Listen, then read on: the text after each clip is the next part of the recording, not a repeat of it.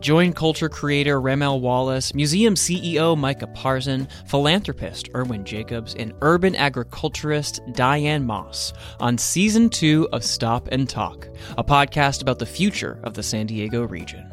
How can we create a vibrant region that celebrates our cultural richness and economic strength? Find out and hear other San Diego experts on Stop and Talk. Discover seasons one and two now at stopandtalkpodcast.com. That's stopandtalkpodcast.com. My name is Scott Lewis. I'm the editor in chief at Voice of San Diego and the host of Good Schools for All and the Voice of San Diego podcasts. If you're interested in sponsoring one of our podcasts and associating your company's name or message with the great shows we produce, please let us know. Contact Erin Zlotnick at Erin at voiceofsandiego.org. That's E R I N at voiceofsandiego.org. Good evening. My name is Cindy Burrows. I am a president of Lincoln Heights PTO. I'm here to discuss a couple of things that happened. Welcome back to the new school year, and I hope that we can start this school year off with a bang with the $130 million school that was built in the urban community of Southeast San Diego, which I believe was built to be the flagship school of the district. So my job and my obligation to my community is to return that school to the glory. At this point, I see that there appears to be a decisive, systematic plan plan to humiliate and destroy Lincoln High School students in the community. My mom says my neighborhood school isn't good enough. How am I supposed to know my kids are getting the best education possible? Welcome to Good Schools for All, a podcast from the investigative news organization Voice of San Diego and the Education Synergy Alliance. We cut through the jargon and polarized debate to get you the news and ideas that matter. Good schools are at the heart of our democracy and economy, and we're about good schools for all kids. We hope you'll learn and maybe teach us something. There should be an excellent school in every community. Enjoy the show. Okay, my name is Scott Lewis. And I'm Laura Kohn. Hi, Laura. Hi, Scott. So, we, as you heard, we have a special episode today about Lincoln High School and about um, concern about Lincoln High School. That uh, woman you just heard, Cindy Barros, was speaking in September at the San Diego Unified School Board meeting. And that was just after the school year began. And concern about Lincoln High School has not abated in the months since. You see, Lincoln was rebuilt and reopened in 2007 after a long decline. And when it opened, 2,300 students lined up. It was uh, it, it was packed. Everybody was excited about the rebuild. It was it's a beautiful facility. Have you been there? I have not actually walked it, but I've uh, driven by many times. It's um extraordinary facility. A lot of great um, athletic and uh, multimedia and all the equipment and, and buildings that you could want. I think it feels like a more like a community college campus almost in some ways than a than a high school. You know, it's very big and very just a lot there. So yes, it was this huge rebuild, um, but those 2,300 students that enrolled when it first rebuilt, now that's down to 1,500. And you found some numbers too about 20, uh, the class of 2016, right? Yes, the class of 2016 started four years ago with 587 freshmen, but only 249 seniors collected diplomas at Lincoln High School last June. Um, and it's one of the schools in the region that parents and students um, avoid. They they pick away from it, or that they flee while they're um, enrolled there. They may may start as freshmen, but they leave to go to other schools, other charters, other districts.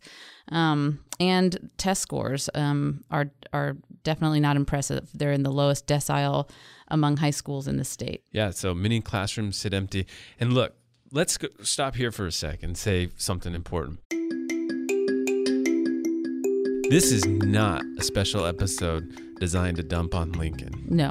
We quite opposite, quite the opposite believe um, that this community is strong enough, and we optimistically believe that this community is strong enough and and can do a lot to make this truly a very awesome and proud place to uh, to educate kids and to send your kids. We need that. That this community needs that. We cannot let Lincoln uh, uh, descend into more chaos and failure as it has. And this isn't this isn't to point out how bad it is, but actually to um, to go with Lincoln, right? Yeah, I mean, we would love through this conversation and many others to inspire the San Diego community to love on Lincoln, to have Lincoln be a place that we all are committed to supporting, to have it thrive in the future. Right.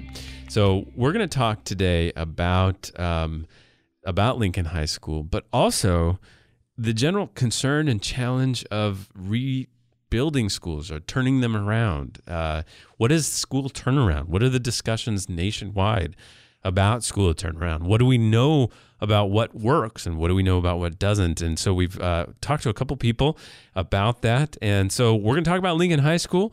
Um, but we're also going to uh, talk to them and, and get the best of the best in, in thinking about this.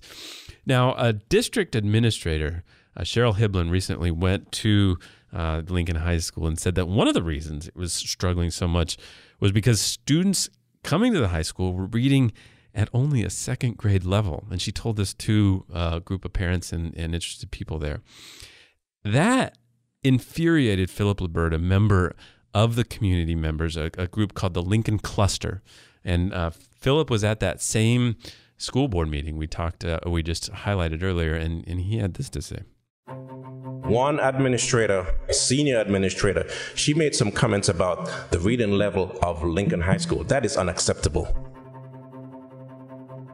For a senior administrator to repeat that Lincoln High School students are reading at a second grade level, that is unacceptable. And if that was the case, then she should have brought the attention that to the attention of the board, to the community, to our parents, and to the students. So you can tell things are really tense right now. Again, this is an effort to understand where we're at with Lincoln High School, but also w- what kind of thinking can we help bring to this discussion as people try to figure out how to turn Lincoln High School around. It's it's been tried. Lincoln High School has itself been subject of several turnaround efforts. It's uh, had a revolving door of principals. It right now does not have a permanent principal. So, look, uh, San Diego is not alone in its struggle to um, successfully turn around a school that is chronically low performing, as we say in the business. The Obama administration invested billions of dollars, some uh, a lot of it through the um, the post recession ARA funds in supporting schools and districts to try to turn themselves around with pretty mixed success, but it can be done. So, we actually reached out to two experts with vastly different perspectives on this. And the first one might sound familiar to you, might ring a bell. He happens to be the former superintendent of San Diego schools who was in charge when Lincoln reopened after that $130 million rebuild. Carl Cohn, executive director of the California Collaborative for Educational Excellence.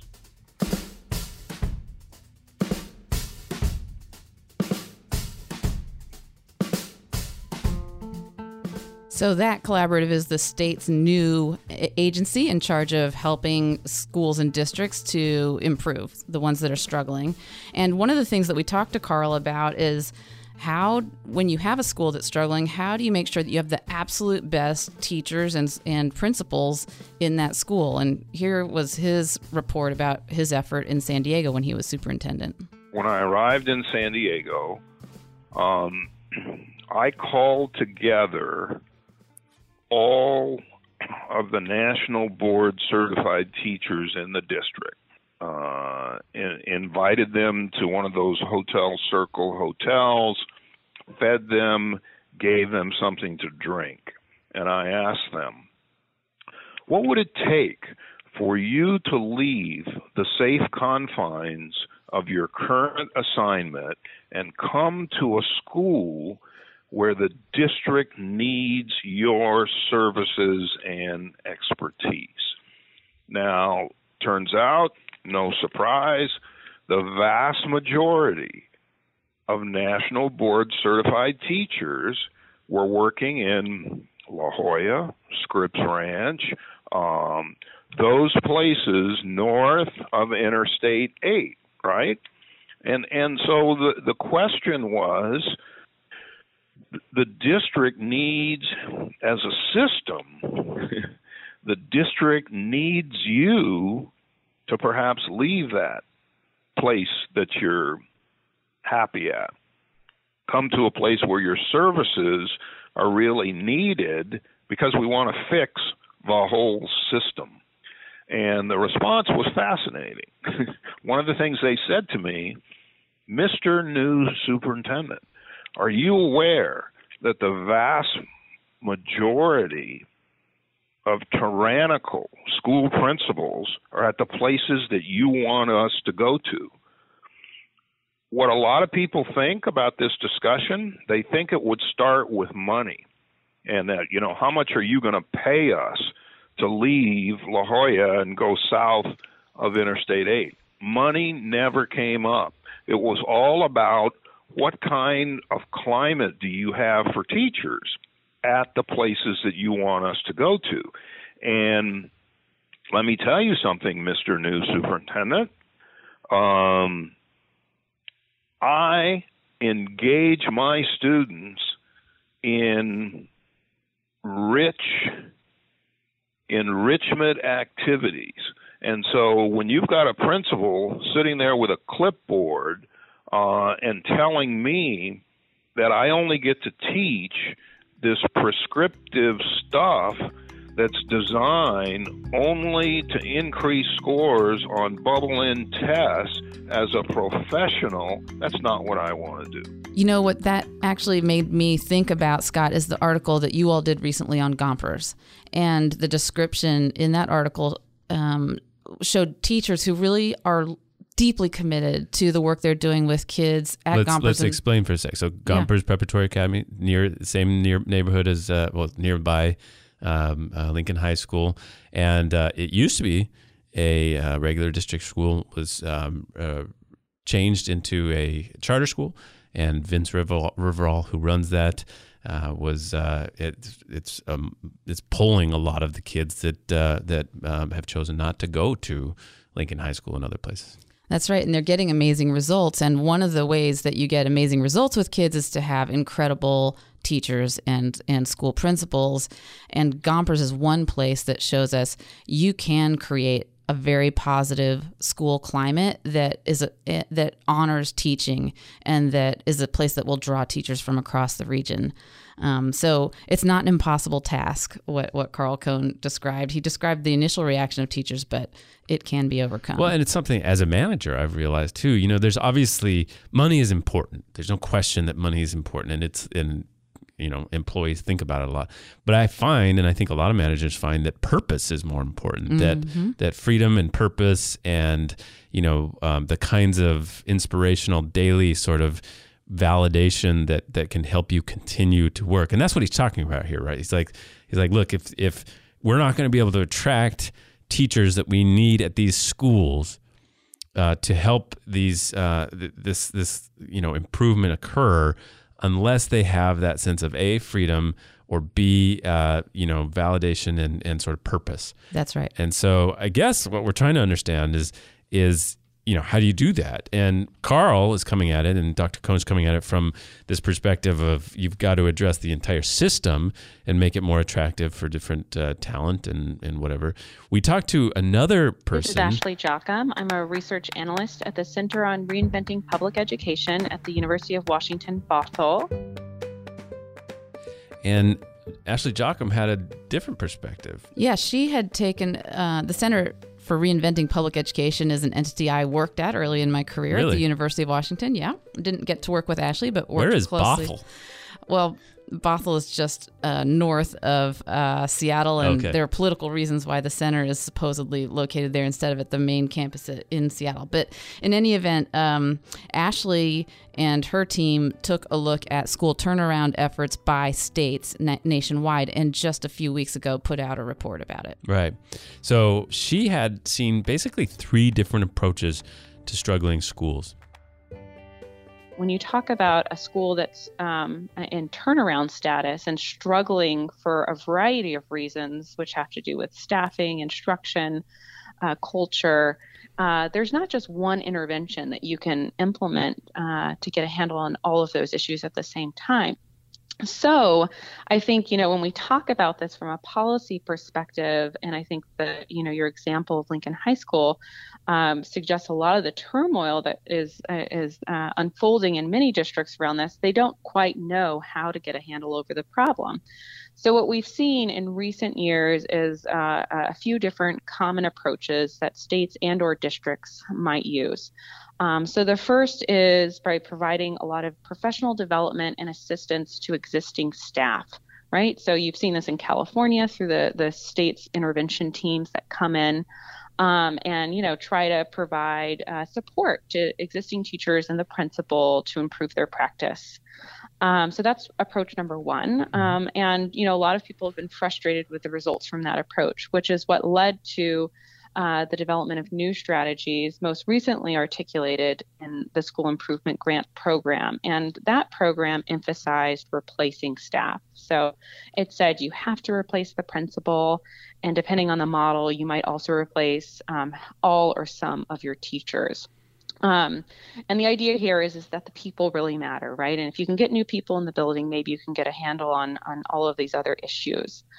Um, a third model that has proven less popular but probably uh, most contentious is the use of charter schools, um, which are you know a version of an external school operator, which districts or a state might contract with to manage the turnaround process. So it seems like that first approach is what Carl Cohn is talking about, you know, coming in and teaching principals to be more open to attract uh, uh, better teachers or to also just help them be more fulfilled, right? Mm-hmm. The second one, the one about replacing staff, is kind of the one that the districts have been doing at Lincoln High School, at least for the principal. Just the principalship, as far as we know, yeah. Yeah. And so. In fact, uh, Esther.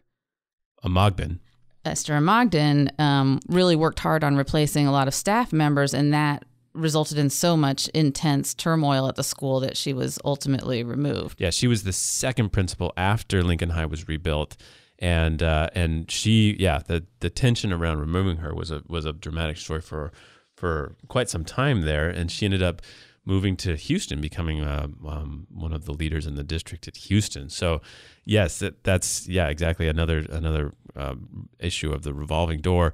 Now, Ashley Jochim emphasized that uh, uh, changing out or principle or just the leadership is really not enough to make um, something change. And then I asked her, so is there is there some place that's really stuck out? Uh, that uh, that you've seen some pretty impressive things happen as far as turnaround efforts. One example that comes to mind is in Massachusetts. They sponsored this. They worked with a local district to sponsor, sponsor an empowerment zone, um, which was a special zone in the district to deal with a number of struggling middle schools. And one of those schools, they brought in an external operator to manage it, but it still remains a district school. And that operator did some pretty deep work with the community. So they actually brought current parents um, and had them visit other sites um, that they were operating in to see what their school looked like. They solicited feedback from families about what they want to see in a new and improved um, school.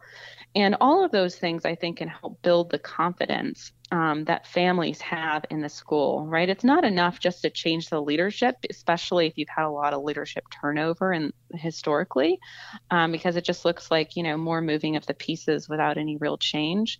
So I think um, it it highlights again another piece of the complexity of this work, which it's it's not enough just to improve instruction or um, install a new uh, curriculum. You really have to get families and staff their buy-in into the process. Scott, this is a really key point, and it's I would say it's one of the biggest lessons that um, education reformers, if you will, have learned nationally over the last few years. You just trying to improve schools from the top down is really unlikely to succeed. We need our families and our community to be participating in, to be driving, to be um, a big part of the change. And so we're getting better and better over time at doing this. One of the great um, examples of of doing it wrong, if you will, is Newark, New Jersey, where um, where there was an investment of $100 million by Zuckerberg, Mark Zuckerberg, and um, a lot of top down approach to it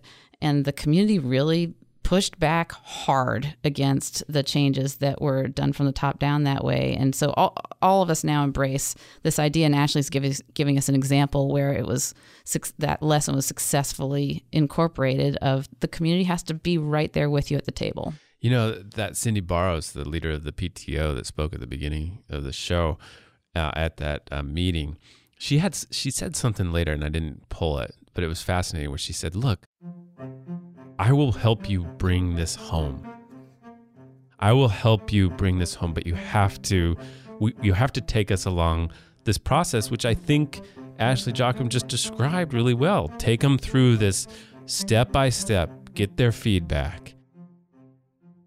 Show them things that are working, see what they would like. Because if they're invested in this, you're going to see the, the other things you do, the new leadership, the new curriculums, all those things take off. And I think what we learned too after studying McKinley Elementary, which went through its own turnaround effort in, in San Diego, was that yes, there was a lot of money that came in after parents got more involved, but the parents got more involved. And that was the key thing that finally was uh, allowing them to get some traction to re readjust the perception in the community and then ac- actually provide curriculum and educational improvements Yeah. that came along with all that involvement and change. You know, there's another really intriguing aspect of Ashley's um, example in Massachusetts, which is the external operator. Because, and I don't think it's uh, necessarily the externalness Yeah. um, of the operator that maybe made the difference, but maybe it's the bandwidth. So, um, the school district administrators they're managing a very large school district in san diego and carving out the time to really um, authentically engage with the community and um, involve them in planning the changes for lincoln it takes a lot of time and bandwidth so um, i'd be interested in learning more about how having that external operator school still a district school in in massachusetts helped them to um, do all that good work with the community. Well, yeah, and put the cluster, put the PTO, put everybody, get them on buses, and let's go to you know the best schools in the community to the high tech highs or the Scripps Ranch highs or whatever, and see what they what do they see at those places that they want to try to bring back. Maybe there's parts of it, maybe not, and then you know eh, we could all go through a sort of pipeline process, lean in on Lincoln, like how did you put it? Like, Love on Lincoln. Love on Lincoln, and like pull all these things together and figure out where uh, what direction. Now they have there has been surveys of parents in the Lincoln cluster area, and it's a little not good. So today, about twenty percent of students in San Diego Unified attend charter schools, uh, and that's forced the district to confront uh, the need to better market and improve and deliver what they might even call customer service. So the district's on a mission to create a, a quality school in every neighborhood. And uh, you know, one big way to measure that is is the number of of neighborhood kids that it serves. But neighborhood schools take on more om- ominous meaning for students who aren't lucky enough to live near those high performing schools. And so our Mario Koran uh, did, you know, pulled some of these things together. And nowhere is that concern about not living next to a high performing school more acute than in southeastern San Diego, where Lincoln is. Uh, a study from the University of San Diego Center for Education Policy and Law last year showed that 70% of families in the area opt out of their neighborhood schools by the time they get into high school. That's a higher rate of departure than any other part of town. And last year, area principals surveyed parents to find out why, why they were leaving. And here's what they said it was interesting. Parents wanted A, safe schools, they wanted strong academics, and they wanted to know teachers cared. And they had serious doubts about whether Lincoln and nearby middle schools could provide those things. And so uh, that I think is is also contributing. The the safety thing is really interesting. And what Mario found as he studied some of the the charter schools in the area that were pulling or attracting kids and parents away, what I think he found that was interesting was just how much security, discipline mattered in that Mhm. discussion. It wasn't so much curriculum and freedom and and innovation. It was just order. Yeah, that's that's huge. Uh, it's a prerequisite to learning. So if you're in a chaotic environment, and I'm not saying Lincoln is, um, uh, you really can't focus on the schoolwork that's in front of you, and so that's why you often find um, really effective schools not. They don't have to have rigid militaristic discipline, but they do have to make sure that the school is a is a place where students both feel and absolutely are safe. Right. So one of the uh, schools nearby is O'Farrell Charter School. O'Farrell Superintendent John Dean told Mario that in recent years, a number of community groups approached him asking if, if he'd be willing to take a lead in transforming Lincoln High. Uh, Gompers that we just talked, uh, Vince Riveroll has gotten similar questions, but they say no. like if somebody, if the district wants to talk to us, we, we're happy to talk.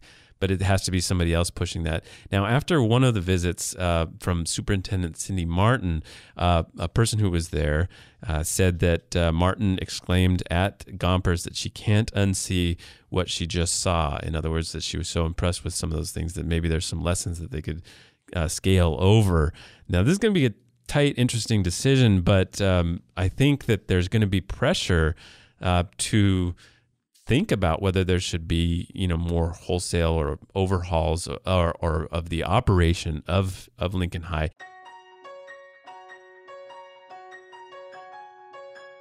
Now, Carl Cohn, uh, who we spoke to, is not necessarily comfortable with that approach and that discussion.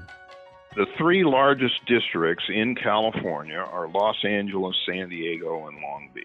Mm-hmm. I haven't seen a story yet on why Long Beach has an absolutely minuscule charter school movement and that Los Angeles and San Diego have huge charter school movements. Yeah. If I were an enterprising journalist, I'd want some answers as to what the difference is. I believe, and, and I think there are all kinds of reasons why um, this issue around choice and charters is coming to a head. You're probably aware that nationally the NAACP has called for a moratorium on charters. All kinds of issues are pointing to just a huge battle around this issue. And, you know, part of the argument is you can't wait. There's a generation of poor kids of color who are going to get lost if you don't give their parents choice. NAACP is arguing that dual school systems are fundamentally unconstitutional. Let me give you a concrete example that speaks to your San Diego audience. When I came down to San Diego, the fall of 2005, the spring immediately before that, La Jolla had made some rumblings about La Jolla High School had made some rumblings about going charter. The district ran out there and said, if you go charter, that would be a disaster of unspeakable proportions. So, whatever you want, whatever we need to do to fix La Jolla, we'll do it. And at the time, I think it was La Jolla didn't want to be um, bound by the superintendent's uh, blueprint for student success, and and so it was like, you know, you can't possibly leave. That would be awful. But then, when I got there, it was clear that part of the message to parents south of Interstate 8 was, you know what? In order for you to get what you need for your child, you may have to go charter. Now, if you're a classic civil rights lawyer who really understands the notion of a dual school system, you're likely to be uncomfortable with that. And and so part of this debate is in fact what duty do school systems have to fix low performing schools wherever we find them? And to what extent should school districts move mountains in order to make sure that happens? As opposed to, well, you know what? Um, if you want to come in and and you know the same thing with regard to Los Angeles and South Central Los Angeles you know all carved up by charters and charter management organizations. What duty do local officials have to absolutely roll up their sleeves and fix so-called low performing or failing schools? Yeah, so I don't think the NAACP is saying, I'm sure they're not saying, uh, we think that all kids should be required to attend their local school, no matter how lousy it is. So the key part of what Carl, Carl Cohn just said is the move mountains part. Right. The you know I think there's a little bit of he was using a little bit of code with that move mountains statement uh, because I I think he's trying to imply that we need to look that districts have a responsibility to take some really radical, big, bold um, approaches to turning around low performing schools if they don't want to have a dual school system. I think and it's become clear that's what the what the race is in San Diego too. That the district seems to realize that this that pressure is there. That if if something major doesn't happen to to uh, you know change the trajectory of Lincoln High School, then this this other solution is there is looming, and and yeah, I think that's exactly what he's saying. He's saying, don't try to just oppose that movement. You better move mountains to to address this community's need at this school now, and and so he's he's not just saying there's a I have a problem, which he clearly is. He's not just saying I have a problem with this charter school movement he's saying you can't just have a problem with it. You have to fix and and and not just the way it, it's often implied like just fix the marketing of these right. neighborhood schools. It's not just the perception. No. Perception's important, but where there's smoke there's fire. There has to be something that people can glom onto to generate more pride and confidence in these neighborhood schools if we're to make them as attractive as you need to, to to fix these enrollment gaps. And that enrollment gap is unsustainable. You cannot have a school that's, you know, a, a third empty no, it, it, it's, a, it, in fact it's a negative reinforcing loop because the fewer students it has, the fewer resources it gets, the fewer resources it gets, the fewer amenities and supports it can offer to kids, and so yeah, it's absolutely uh, it's not just not sustainable; it it has a downward trajectory. Yeah, and now Ashley Jochim had a, a little bit different perspective on this. I think what what she wanted to highlight is that this discussion of, of both school choice with charters and another idea, which is just close bad schools, is something that that changes the perspective and the discussion in an important way. And I think um, let's be clear, nobody's going to close Lincoln High School. It's a beautiful facility and campus that um, that we need to make use of. But I think there is a lot of talk about well, what if you know there is a school that's performing badly and it keeps going through these you know turnaround efforts and at what point do you just say let's stop that and let kids go to good schools i think that uh, it's worth thinking about what that does to the discussion but ashley jochim had an interesting perspective on that and also some concerns to keep in mind when you go down that path all of those are strategies that try to move students in order to uh, get in, improved outcomes for them.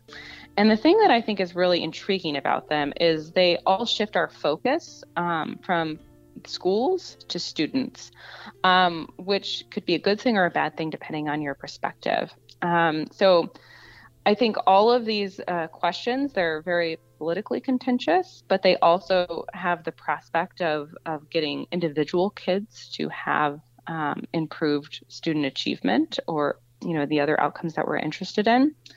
The one thing I did want to note on this point though is that when we talk about both closure and expanding school choice, neither of those on their own are actually strategies for um, Im- improving the number of good schools available. And what we've seen in a number of cities is when you expand choice or you you close a bunch of schools, if kids don't actually have a, a, you know enough schools that they can apply to after their school is closed, or just via the normal enrollment process, it, you have a scarcity problem on your hands. And the only way to get out of that scarcity problem is either to sponsor new high quality schools or um, to turn around existing ones. So it's a, in some ways, it's a circular problem when you engage in those strategies because they ultimately rely on having uh, good schools that kids can enroll in. I I'm trying to understand what you're saying. So you're saying that if you, it might make sense to close a school rather than keep trying to reinvent it or whatever. But what you're saying is that doesn't eliminate the problem that you still need to have a good school somewhere. Exactly. And what we've seen on closure is that when kids, when a school is closed and kids go to a school that is of equal performance or worse, um, the closure has pretty profound negative impacts on that student's academic achievement. When a school is closed and those kids enroll in a high higher performing school, uh, their achievement actually increases. So that's something to keep in mind. You never get out of the responsibility to provide a good school. No, ultimately, you need good schools for all, if you will. Our focus as a community needs to be on um, turning around low performing schools, adding more high quality schools. We just, as she said, we need to increase that supply of amazing schools for all kids. But it also, um, she points out, it's also particular, it's, it has geography. It has geography built into it that um, you have to make sure that there are good schools in all places for all kids. Yeah. Speaking of that sort of perception problem, the district did address Lincoln High School a couple years ago with an idea that uh, it would actually start doing a middle college.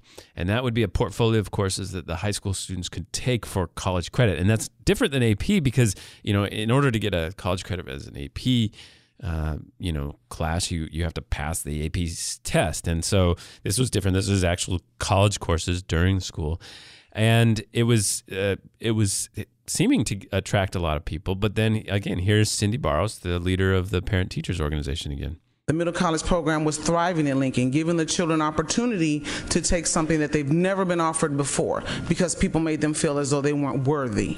That was cut in half with no explanation other than you didn't have enough.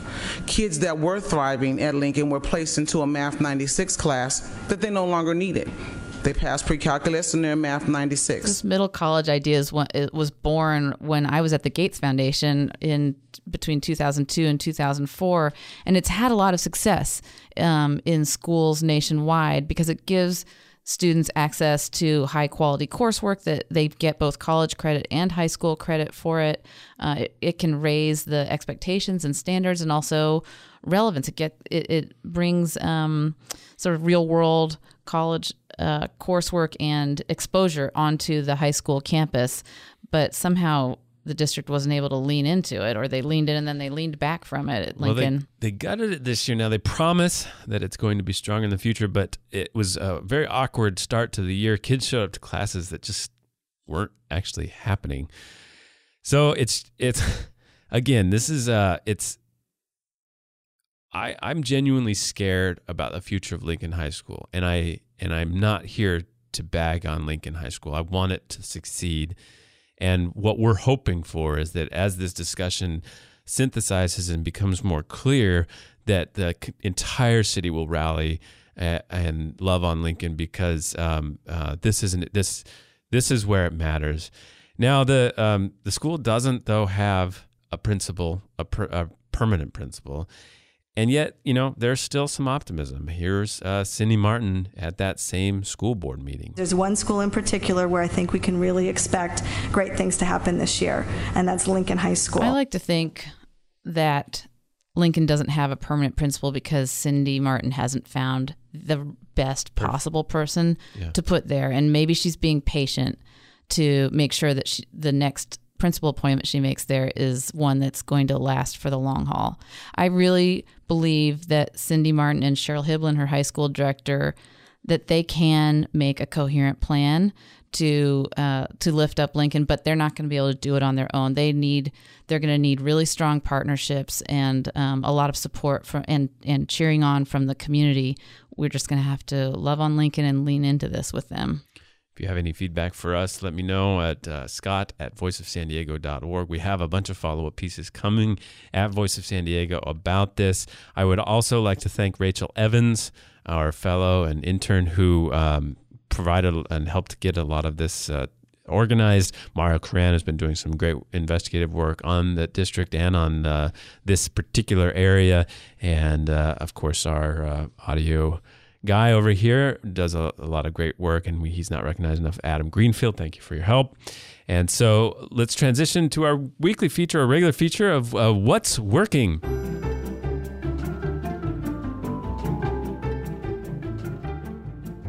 So, what's working this week? I am going to lift up my local elementary school because it's an example of a really successful school turnaround. Ocean Knoll Elementary School up in Encinitas. Um, it's about half Latino, half white kids. It's about half um, economically disadvantaged kids and um, half not economically disadvantaged kids. And it was really struggling about a decade ago. Uh, but here's a place where there was an appointment of a really talented principal, Angelica Lopez. She came there and stayed for, I think, at, at, least six years. And one of the things she did that was really key is that she introduced the International Baccalaureate curriculum with some support from the Leichtag Foundation, which is a really high quality um, uh, curriculum that comes out of Switzerland actually, and it, we have it in a few places here in San Diego County. And she used the International Baccalaureate to both build up the skills of teachers, but also to attract local families. It's a story sort of similar to your McKinley story. Yeah. Um, and what you see now at Ocean Knoll is some really amazing outcomes where um, kids at Ocean Knoll actually the achievement gap shrinks while they're there, which sounds like it should be what happens at every school, but it isn't. And so Ocean Knoll's just really thriving now. All right. Our number of the week.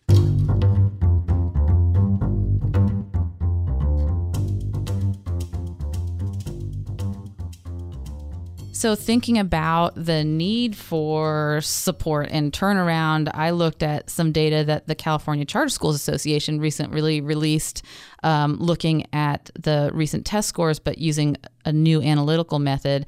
And they separated the schools into deciles and quartiles. San Diego County has 77 schools. That's our number of the week 77 that are in the lowest quartile of schools based on this test score analysis um, statewide. And so, a bunch of those are ones that, um, along with Lincoln, we as a community want to focus on helping their school district, helping their faculty to help to lift up.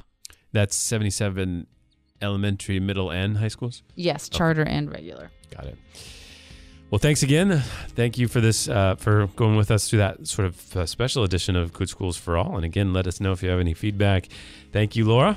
Thank you, Scott.